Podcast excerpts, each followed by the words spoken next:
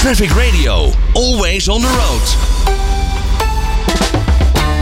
Welkom bij de Hilterman Leasecast, de podcast over autoleasen. Een speciale samenwerking tussen Traffic Radio en onze partner Hilterman Lease. Ik ben Daan Prins en in deze aflevering is aangeschoven Albert Jager. Albert, welkom. Dank je. Ja, ehm, werkzaam dus inderdaad bij Hilterman. Eh, en wij gaan in drie afleveringen eigenlijk ja, het hele leasen eh, bespreken. Wat er allemaal kan en wat er allemaal mogelijk is. En in deze eerste aflevering gaan we het hebben over EV, of toch benzine. Want ja, die elektrische auto, hè, waar de EV voor staat natuurlijk, dat begint wel populair te worden. Ja, dat is een vraag die veel eh, klanten ook dagelijks eh, bezighoudt. En die we dus ook eh, bijna dagelijks zo aan het beantwoorden zijn. Daar gebeurt veel. Subsidies, prijsverhogingen, wegenbelasting wel niet betalen. Dus een ja, best onduidelijk stukje waar mensen niet altijd weten wat er allemaal speelt. Ja. Eh, dus daar geven we graag wat uitleg over. Ja, dat, dat snap ik inderdaad. Ja, er speelt heel veel. Misschien eh, ook qua subsidies en dat soort dingetjes. Er is een pot vanuit de overheid. Nou, daar, daar, daar, daar kan je natuurlijk ook het een en ander mee. Als je wil gaan leasen. Ehm, dus ik denk dat het maar goed is om te gaan eh, beginnen. En dat doen we aan de hand van vier vragen. Gaan we eigenlijk dit hele eh, stukje van eh, EV of toch benzine gaan we eigenlijk doornemen. En ik denk dat het tijd is voor de eerste vraag. Vraag 1. En dat is eigenlijk heel simpel. Wat zijn de voordelen van het leasen van een elektrische auto? Nou, een groot voordeel van het leasen van een elektrische auto eh, is natuurlijk dat je de, de hogere investering van zo'n auto, die eh, zomaar 10.000, 15.000 euro duurder dan een benzineauto is, eh, niet zelf doet, maar door de leasemaatschappij laat doen. Ja, dat moet nog wel betaald worden. Hè. In een leasetarief zit ook afschrijving. Maar doordat je dat vaak compenseert met lagere kosten voor elektra in plaats van benzine, valt dat eigenlijk wel weer mee in de totale maandelijkse kosten. Dus de hogere investering doen wij als leasemaatschappij. Ja. En eh, de gebruiksvoordelen komen dan bij de bereider terecht. Ja, want die zijn er uiteindelijk natuurlijk wel gebruiksvoordelen in qua, qua kosten. Hè. De, de elektriciteit is natuurlijk nog wel wat goedkoper dan eh, een benzine. Ja, inmiddels is die gelukkig ook weer wat gezakt. Waardoor eh, die afweging weer makkelijker gemaakt wordt door mensen. 10 kilometer rijden op elektra doe je voor, voor 30, 40 cent. 10 kilometer rijden op eh, benzine kost 1,60 euro. Eh, zomaar vijf keer zoveel. En dan moet je natuurlijk nog best wel wat kilometers rijden om die hogere investering die in je leasetarief verweven zit terug te verdienen. Maar dat gaat eigenlijk best wel heel snel al. Want eh, ja, mensen hebben niet een auto om op de stoep te zetten. Nee, nee, inderdaad. Want die is er natuurlijk wel. Ik bedoel, dat kunnen we wel gewoon benoemen. De kosten voor een elektrische auto om te leasen is wel iets hoger. Ja, is wel iets hoger. En als we dan kijken naar eh, eh, gemiddeld formaat auto's, denk aan een Opel Corsa, eh, dan denk ik dat je ongeveer een 100 à 150 euro per maand meer kwijt bent aan, aan het leasen van de auto aan zich. Maar als je daardoor twee of drie tankjes brandstof uitspaart, dan heb je dat alweer terug. En dat is ook de rekensom die we vaak met onze klanten maken. Eigenlijk ben je niet duurder uit, want je tankt toch wel twee of drie keer per maand. Ja, minimaal toch zeker wel. Eh, zitten daar nog subsidies bij? Want die zijn er natuurlijk wel vanuit de overheid. Als je bijvoorbeeld een elektrische auto koopt, dan kan je daar subsidie voor krijgen. Als je een tweedehands koopt, heb je die ook. Hoe zit dat bij leasen? Nou, voor particulieren wel. Daar zijn de subsidies die er voor kopen zijn, zijn er ook voor leasen. En die worden dan over 48 maanden uitbetaald. Ja. Dus dat kan je dan laten matchen met de looptijd van je leasecontract. Eh, voor zakelijk leasen helaas niet. Daar eh, gelden die subsidies niet. Dus daar is ook echt dat prijsverschil wat ik aangaf van een 100 à 150 euro per maand eh, daadwerkelijk aanwezig. En voor private lease wordt dat eh, nou, deels beperkt door die subsidies. Waardoor dat prijsverschil in plaats van 100 zeg maar eh 40 à 50 euro is. En waardoor het wel heel toegankelijk wordt. Ja, ja inderdaad. Nou ja, logisch. Oké, dus daar zit wel een verschil tussen. Ga je private lease of ga je inderdaad vanuit de zaak eh, Ja, een lease eh, contract aan? En eh, kijk, er zijn natuurlijk ook veel ZZP'ers. Die hebben wel de keuze, ga ik zakelijk of privé rijden? En daar kan het goed zijn om eens even samen te puzzelen van wat is nou eh, de slimme inrichting. Hè? Gaan we zakelijk met bijtelling en alle kosten eh, via die kant? Of ga je particulier rijden met voordeel van subsidies en jezelf een kilometervergoeding uitbetalen? Maar eh, dat is wel heel diep de fiscaliteit in. Ja, oké. nou goed is wel een onderwerp wat we nog gaan bespreken natuurlijk. Hè? Ja. Leasen voor een kleine ZZP'er. Ja. wat daar een handig is. Maar dat gaan we voor bewaren we voor een andere podcast die we met jullie gaan maken. Bijtelling, dat moeten we misschien even uitleggen. Want verschilt dat dan nog qua benzine of een EV? Eh, ja, daar zit nog een klein stukje verschil in. De EV heeft nog ongeveer eh 1800 euro bijtellingsvoordeel per jaar. Maar dat is een bruto voordeel. Dus dat is ongeveer eh, voor de gemiddelde Nederlander eh 1200 euro netto voordeel. Dus oftewel 100 euro belastingvoordeel per maand op de bijtelling. Maar doordat eh, die auto 10 à 15.000 euro duurder is, betaal je over die 10 à 15.000 euro wel extra bijtelling. En eh, daardoor komt het wel redelijk gelijk uit qua kosten. Eh, dus het, eh het kostenoogpunt voor de bereider van een leaseauto die zijn werkgever betaalt, ja, is er eigenlijk niet. Mensen zijn ongeveer evenveel kwijt. Dus qua bijtelling maakt dat, daar, daar hoef je de keuze niet op eh, af te laten hangen. Nee, zeker niet. Daar, daar gaat het verschil dus ook niet komen. Nee, Nee, dat- dan zit er natuurlijk wel een verschil in technologie, in bereik, ja. eh, in nou ja, hoeveel kilometers je wil afleggen op een dag. Hè. We kennen natuurlijk wel, in Nederland kan je overal een, een tankstation vinden. Maar een laadstation, die zijn er nog wat minder. Het duurt ook natuurlijk wat langer. Dus daar kan natuurlijk wel een verschil in zitten. Wat voor jou als bedrijf zijnde handig is om te doen. Ja, zeker. Hoewel de meeste elektrische auto's toch echt wel eh 2, 3, 400 kilometer op een eh, volle accu kunnen rijden. Eh, en hoeveel Nederlanders rijden nou dagelijks meer dan dat? De gemiddelde eh, autorit in Nederland ligt ver onder de 100 kilometer. Dus eh 90% van de mensen zouden, mits ze toegang hebben tot dagelijks opladen, prima uit de voeten kunnen met elektrisch. Maar die dagelijkse toegang kan wel een uitdaging zijn. Als jij vijf hoog in een appartement woont met 20 parkeerplaatsen voor de deur en één laadpaal. eh, dan is het al uitdagend om iedere dag te laden. Ja, Dat geldt of datzelfde geldt voor een middenwoning, eh, waar ook niet altijd plek is om te kunnen opladen. Eh, en een gemiddelde straat heeft nog steeds maar één laadpaal met 100 huizen. Dus daar zit een grotere uitdaging dan in het bereik van de auto. Ja, ja ik, als ik nu naar mijn eigen straat kijk, dan zie ik daar inderdaad ook eh, nou ja, inderdaad richting, de, ja, richting de 100 huizen. En er staat inderdaad één laadpaal in de hele straat. Ja. En ik kan er geen andere opnoemen. Nee, dus degene die om half vier thuis is, die kan hem inpluggen. Ja, En die doet dat waarschijnlijk de hele avond. En degene die altijd om zes uur terugkomt, eh, ja, die heeft de uitdaging. Dus eh, de uitdaging is meer van hoe krijgen we die elektrische auto's opgeladen, dan hoe, eh, prettig zijn ze in het dagelijks gebruik.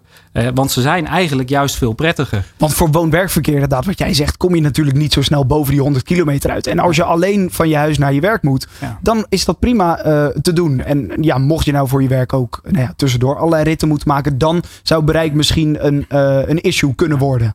Ja, dan valt dat nog op zich wel mee. Hè? Want er zijn natuurlijk elektrische auto's die, eh, die ook verder rijden op een acculading. Dus die, eh, hè, met een goede keuze kan iemand ook een auto kiezen waar die prima 3 à 400 kilometer elektrisch mee kan rijden. Niemand zit de hele dag achter het stuur. Dus als je tijdens de lunchpauze een oplaadpunt vindt, Ja. eh, verdubbel je eigenlijk die rijkwijde weer. Dus voor dat zakelijk verkeer en die accountmanager langs de weg, daar zit niet echt het grootste probleem. Het zit hem vooral in eh, ja, iemand die eh, zegt: Ik rij woon-werkverkeer. En ook op mijn werk is geen parkeerplaats met, met, met laadpaal. Eh, en thuis in de wijk is het ook moeilijk. Ja, daar zit de grootste uitdaging. Ja, oké. Ehm, dan hebben we in ieder geval de voordelen van, het, van de elektrische auto al wel deels kunnen bespreken. Laten we dan eens even kijken naar de volgende vraag. Vraag 2. Waarom kan een benzineauto nog steeds een goede keuze zijn? Jullie spreken natuurlijk ook veel met klanten. Wanneer zeggen jullie, nou misschien is het voor jullie toch nog handiger om te kiezen voor een, eh, een benzineauto? Een groot voordeel is de betere beschikbaarheid. Er zijn natuurlijk veel meer benzineauto's nog steeds dan elektrische auto's. Ja. Dus als iemand eh, morgen een auto nodig heeft, dan eh, is dat met een elektrische even puzzelen en een benzineauto staat er genoeg. De echte veelrijder, hè, die dus zegt ik moet eh, anders twee, drie keer per dag laden. Nou, die heeft er met een benzineauto echt een voordeel aan. En een ander groot voordeel is voor de vakantie en de lange ritten. Eh, wil jij onderweg naar Italië eh, vier keer staan opladen? Of zeg je met één keer tanken wil ik er zijn? Ja, ja dan, dan kies je natuurlijk toch voor de, voor de benzineauto. Het diesel, de, is dat nog eh, in trek? Eh, qua techniek eh, nog steeds ontzettend mooie techniek. Qua eh, daadwerkelijke aantallen is het eigenlijk helemaal weggeëpt. Dus we hebben het eigenlijk alleen nog over benzine en elektrisch voor personenauto's. Voor bestelauto's is dat wat anders. Daar was traditioneel was allemaal diesels. Ja. Benzineauto's werden daar niet verkocht. En daar zien we nu dat de keuze wel gemaakt wordt tussen diesels en elektrisch.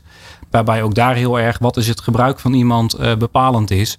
Maar een personenauto diesel ja, komt bijna niet meer voor. Die zien we niet. Vooral in de bestelauto's, daar is het natuurlijk nog... Daar is die eh, nog wel actueel. Ja. Ja. en daar zitten wel denk ik ook nog verschillen tussen eh, diesel inderdaad of elektrisch qua, qua technologie. Ja, En- zeker. Eh, en wat handig is om te, om te kiezen. Ja, absoluut. Zeker een, uh, een bestelbus wordt vaak wat zwaarder beladen. En hoe zwaarder de belading van een auto is, hoe minder uh, de rijkwijde is. Uh, dat geldt overigens ook wel voor een dieselauto, dat je verbruik hoger is. Maar doordat je die in vijf minuten weer volgooit, uh, is dat niet zo'n probleem. maar rijdend met een aanhanger achter een elektrische bestelauto, ja, valt dat vaak niet helemaal mee. Dus daar zijn de bezwaren wat groter. Ja. ja. Ja, goed. En die technologie die zal er vast nog komen bij de elektrische bestelwagens, maar dat laat misschien nog wat langer op zich wachten. Nou, je ziet dat die technologie op, op zich best wel snel gaat. Als we kijken dat zo'n auto nu ook uh, leeg uh, al gewoon uh, 300 kilometer rijdt, ja. gaat dat echt wel de goede kant op. De grootste uitdaging zit hem in die belading en eventueel die aanhanger die een hoop ondernemers toch mee willen nemen. Ja, en dan gaat de rijkwijde hard achteruit. Ja, dus dat is, dat is een grote afweging in het kiezen. Ja. ja, inderdaad. Door naar de volgende vraag. Vraag 3. Wat zijn de kostenaspecten van het leasen van een elektrische auto versus een benzineauto? Laten we dan maar gewoon een beetje bij de naam noemen. Want uiteindelijk, ja, leasen, per maand moet je natuurlijk een bepaald bedrag betalen. En ja, waar gaan die bedragen heen? Nou ja, als we dan kijken naar, ik noemde net dat voorbeeld van Opel Corsa. Uh, daar zit er een beetje afhankelijk van de, uh, de looptijd en kilometrage die iemand in een leasecontract kiest. Zit er ongeveer een 100 à 150 euro per maand tussen. Die dan wel weer met uh, de goedkopere opladen ten opzichte van benzinetanken worden terugverdiend. dus daar zit ongeveer de, de afweging. Ja. Dus en dat is het verschil tussen inderdaad een, een benzineauto of een elektrische auto. Dat is 100 à 150 euro. Ja, correct. Maar dat is met tanken, ja, dan, dan ben je die, dat, dat geld weer zo kwijt, zeg jij. Ja, dat voordeel uh, is terug te verdienen met, uh, met laden op de elektrische auto. Of uh, ben je met tanken duurder uit, net hoe je hem uitlegt. Dus dat, dat kruipt dan qua effectieve kosten heel hard naar elkaar toe. Maar de vraag is, mogen mensen een duurder, duurder auto uitzoeken van hun werkgever? Hoe is het met leasebudgetten gesteld? Ja. en dat is best wel een uitdaging bij bereiden, zien we. Ook omdat auto's in twee jaar tijd uh, zomaar 10% duurder zijn geworden. Dus waar uh, een leasebudget van twee jaar terug misschien heel ruim en royaal was, is datzelfde budget vandaag, uh, als het niet geïndexeerd wordt, ja, toch best wel een uitdaging. En dan komen we ook weer aan de luxe en de extra's die men op een auto kan kiezen. Ja. ja en als dan de keuze wordt tussen een hele complete benzineauto en een uh, wat kariger uitgevoerde elektrische auto, slaat de wijze misschien toch weer door naar de benzineauto. Ja, want wat kost een gemiddelde benzineauto om te leasen? Uh, nou ja, dat is natuurlijk heel ruim, want je hebt auto's van 15.000 euro en van 150.000 euro. Maar uh, als we kijken naar leaseprijzen, begint het uh, voor de kleine auto's zo rond de 250 euro per maand. en dat loopt ja, nagelang ze wat, wat groter en duurder worden natuurlijk op. of als iemand veel meer kilometers gaat rijden. En bij elektrische auto's begint dat dus inderdaad gewoon zo'n 100 à 150 euro hoger. Is de keuze uit kleine elektrische auto's ook veel minder dan uit kleine benzineauto's. Waardoor je eigenlijk ook sneller gedwongen wordt naar een, uh, een maatje groter dan dat je misschien nodig zou hebben. Ja, inderdaad. Ligt er dan een bepaald omslagpunt? Dat op een gegeven moment dat jullie in gesprek zijn en dat ze misschien aan het begin uh, kijken naar een uh, benzineauto. En dat ze toch op een gegeven moment denken, nou misschien is zo'n elektrische wel handiger of juist andersom. Zit daar een, een crossover point? Nou, wat je zou verwachten is dat als je heel veel rijdt, dat je benzine moet kiezen. Maar de, de portemonnee zegt anders. Want uh, hmm. juist als je veel gaat rijden, is het goedkopere opladen een voordeel. Ja. Uh, dus dat omslagpunt is er eigenlijk ook niet. Uh, het is echt een keuze voor gebruiksgemak. wat vindt iemand prettig? Wat vindt iemand handig? Of helemaal andersom, wat wordt door een werkgever bepaald. Waar natuurlijk steeds meer uh, gedwongen richting elektrische auto's wordt geschoven. Ook om overheidsaanbestedingen en dergelijke binnen te kunnen halen. Ja, en hoe ver staan we daarin? Als jullie kijken naar wat jullie uh, nou ja, qua leasecontracten hebben. Um, is daarin de, de elektrische ook echt meer in trek en wordt die steeds vaker geleased? Nou ja, de, uh, in de basis uh, is de benzineauto nog steeds meer in trek. Uh, omdat mensen ook soms wat huiverig zijn om over te stappen op nieuwe techniek. Ja. het bezwaar van de vakantie of de caravan die niet mee kan. Of waar en wanneer ga ik dan opladen? Ik kom toch niet stil te staan met een lege accu. Nou, dat zijn allemaal angsten van mensen en die soms best heel erg terecht zijn. Omdat de infrastructuur lang niet overal even compleet is. dus het zit er meer in... Uh, ja, wat mag er en wat wil je? dan eh, eh, wat is prettig en handig. Ja, maar eh, er is wel een opkomst aan de gang uiteraard met die eh, elektrische auto. Het is al veel meer dan vijf jaar terug. Ja. Eh, hoewel de, de, nu de bijtellingen eh, wat teruggeschroefd worden vanuit de overheid, zie je dat er ook wel weer mensen de keuze andersom maken. Dus juist weer voor benzine. De voordelen gaan er wat meer vanaf. Juist, ja. Ja. Ja, dat eh, de overheidsstimulans is, eh, is veel kleiner dan in het verleden. Toen reed je bijna gratis qua bijtelling met een elektrische auto. Nou, dan is het natuurlijk heel snel de keuze, dat ga ik doen, want dan rij ik goedkope auto eh, van de zaak. Ja, dat is nu andersom. Maar dat neemt niet weg dat ja, voor beide voor's en tegens te vinden zijn. En het allebei hele fijne auto's zijn. Maar als je echt naar het rijden gaat kijken, is een elektrische auto eigenlijk veel fijner. Want hij is eh, sterker, hij is sneller, hij is stiller, het rijdt soepeler. Dus er zijn heel veel argumenten te vinden om eh, elektrisch te gaan rijden. Eh, en aan de andere kant ook wel om benzine te blijven rijden. Ja, nou ja, en daar kunnen jullie ze natuurlijk wel goed bij helpen. En dat brengt ons bij de volgende vraag. Vraag 4. Hoe kan Hilterman Lease helpen bij het maken van de juiste keuze? Want er kan een partij naar jullie toe komen en zeggen: Dit is wat we willen, dit is ook het budget wat we hebben. En dan gaan ze in gesprek met jullie om nou ja, te bespreken welke auto daar het beste bij past en welk soort leasecontract. Stel ik me zo voor. Ja, zeker. Wij gaan eigenlijk altijd het gesprek aan met eh, de ondernemer of de bereider. Eh, waarbij we gaan kijken, ja, wat ga je met de auto doen? Hoe is je gebruik? Waar heb je hem voor nodig?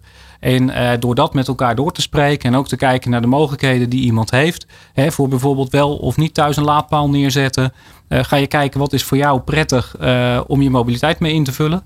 En dat eh, kan ook gewoon zijn eh, door eh, met de trein ergens heen te gaan, omdat het parkeren een probleem is geworden op de plek waar iemand werkt. Ja. Dus mobiliteit is veel breder dan de keuze tussen een benzine of een elektrische auto. Het is vooral van hoe kom ik op een zo makkelijk of goedkoop mogelijke manier van A naar B. Ja, en kijken jullie ook naar de, de, het net? En, want als een bedrijf komt en zegt, nou, wij willen eigenlijk ons wagenpark vergroenen. En wij willen eh, gaan kijken of wij daar eh, nou ja, misschien voor, voor 30 of 40 procent elektrische auto's neer kunnen zetten. Dan moet je ook kijken of dat mogelijk is qua, eh, nou ja, qua het net of dat, het, elektriciteitsnet. Want daar horen we ook veel over, dat die het soms niet aan kan. Nee, de, het elektriciteitsnet is natuurlijk ook een, ja, een punt wat in de landelijke media veel komt. Eh, dus wij gaan altijd met de ondernemer het gesprek aan. Van ja, hoe ga je de auto gebruiken en waar heb je mogelijkheid om op te laden?